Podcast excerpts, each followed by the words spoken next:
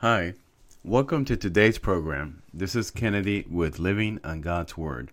Today we read Matthew chapter 5 from the Jesus Bible NIV edition. Introduction to the Sermon on the Mount. Now, when Jesus saw the crowds, he went up on a mountainside and sat down. His disciples came to him, and he began to teach them. The Beatitudes. He said, Blessed are the poor in spirit, for theirs is the kingdom of heaven. Blessed are those who mourn, for they will be comforted. Blessed are the meek, for they will inherit the earth. Blessed are those who hunger and thirst for righteousness, for they will be filled. Blessed are the merciful, for they will be shown mercy. Blessed are the pure in heart, for they will see God. Blessed are the peacemakers, for they will be called children of God. Blessed are those who are persecuted because of righteousness, for theirs is the kingdom of heaven. Blessed are you when people insult you, persecute you, and falsely say all kinds of evil against you because of me. Rejoice and be glad, because great is your reward in heaven. For in the same way they persecuted the prophets who were before you. Salt and light. You are the salt of the earth, but it, if the salt loses its saltiness, how can it be made salty again? It is no longer good for anything except to be thrown out and trampled underfoot. You are the light of the world. A town built on a hill cannot be hidden. Neither do people light a lamp and put it under a bowl. Instead, they put it on its stand, and it gives light to everyone in the house. In the same way, let your light shine before others, that they may see your good deeds and glorify your Father in heaven. The fulfillment of the law, do not think that I have come to abolish the law or the prophets. I have not come to abolish them, but to fulfill them. For truly I tell you, until heaven and earth disappear, not the smallest letter, not the least stroke of a pen, will by any means disappear from the law, until everything is, is accomplished. Therefore, anyone who sets aside one of the least of these commands and teaches others accordingly will be called least in the kingdom of heaven. But whoever practices and teaches these commands will be called great in the kingdom of heaven. For I tell you that unless your righteousness surpasses that of the Pharisees and the teachers of the law, you will certainly not enter the kingdom of heaven. Murder. You, you have heard that it was said to the people long ago, You should not murder, and anyone who murders will be subject to judgment. But I tell you that anyone who is angry with a brother or sister will be subject to judgment. And again, anyone who says to a brother or sister, Raca, is answerable to the court, and anyone who says, You fool, will be in danger of the fire of hell. Therefore, if you offer in your gift at the altar and there remember that your brother or sister has something against you, leave your gift there in front of the altar. First go and be reconciled to them, and then come and offer your gift. Settle matters quickly with your adversary who is talking who is taking you to court.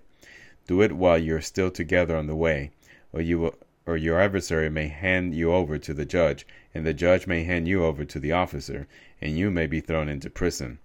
Truly I tell you, you will not get out until you have paid the last penny. Adultery. You have heard that it was said, You should not commit adultery. But I tell you that anyone who looks at a woman lustfully has already committed adultery with her in his heart. If your right eye causes you to stumble, gouge it out and throw it away. It is better for you to lose one part of your body than for your whole body to be thrown into hell. And if your right hand causes you to stumble, cut it off and throw it away. It is better for you to lose one part of your body than for your whole body to go into hell. Divorce. It has been said, anyone who divorces his wife must give her a certificate of divorce. But I tell you that anyone who divorces his wife, except for sexual immorality, makes her the victim of adultery, and anyone who marries a divorced woman commits adultery. Oaths. Again, you have heard that it was said to the people long ago, Do not break your oath, but fulfill to the Lord the vows you have made. But I tell you, do not swear an oath at all, either by heaven, for it is God's throne, or by the earth, for it is his footstool, or by Jerusalem, for it is the city of the great king. And do not swear by your head, for you cannot make even one hair white or black. All you need to say is simply yes or no. Anything beyond this comes from the evil one.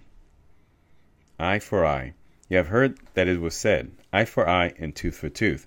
But I tell you, do not resist an evil person. If anyone slaps you on the right cheek, turn to them the other cheek also. If anyone wants to sue you and take your shirt, hand over your coat as well. If anyone forces you to go one mile, go with them two miles. Give to the one who asks you, and do not turn away from the one who wants to borrow from you. Love for enemies. You have heard that it was said, Love your neighbor and hate your enemy. But I tell you, love your enemies and pray for those who persecute you, that you may be children of your Father in heaven. He causes his sun to rise on the evil and the good, and send rain on the righteous and the unrighteous.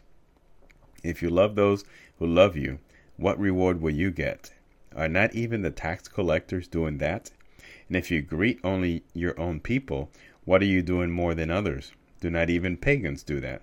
Be perfect, therefore, as your heavenly Father is perfect. This is the end of the reading of Matthew 5. Now let's look at the takeaways. The first takeaway here is that the Sermon on the Mount indicates that the message deals with the inner state of the mind and the heart of the Christian. The life of the Christian described by Jesus in the Sermon on the Mount is a life of grace and glory given to us by God. The second takeaway in Matthew 5 3 Blessed are the poor in spirit, for theirs is the kingdom of heaven. Here, the Beatitudes are demonstrating that the way to heaven is to be poor in spirit, which is opposite of being proud in spirit. And it's the opposite of self sufficiency. And is speaking to us of having humility and being humble. In Matthew 5 4, blessed are they that mourn, for they should be comforted. This is speaking to us about our mourning over sin, that we should be feeling sorrow, uh, which then produces repentance, leading to the salvation um, from God. So it is the comfort of forgiveness and salvation. And then in Matthew 5 5, blessed are the meek, for they should inherit the earth. The meek here uh, refers again to those who have been humbled before God, and to them belong the kingdom of God. The third takeaway when we read Matthew 5:13, ye are the salt of the earth. For if the salt have lost his savor, wherewith should it be salted, and then forth good for nothing, but to be cast out and to be trodden underfoot of men. Basically, the salt is a preservative. Christians are the salt of the earth, so we are the preservative. We have to maintain the moral code for the human race. And if we don't do that, then all is lost. And lukewarm Christians will not make the final the final cut. So we must preserve the Bible, God's word, and its standards, not let it be watered down until Jesus' return and we must never compromise with the world. So, in summary, the Beatitudes is speaking about our attitude, uh, the attitude of the heart and of our spirit in front of God. We are to be humbled. We are to realize that we are not worthy. We're not righteous and out of our own accord. We're only made righteous through grace, through God's grace, and through our faith in Jesus, and and that He died for our salvation.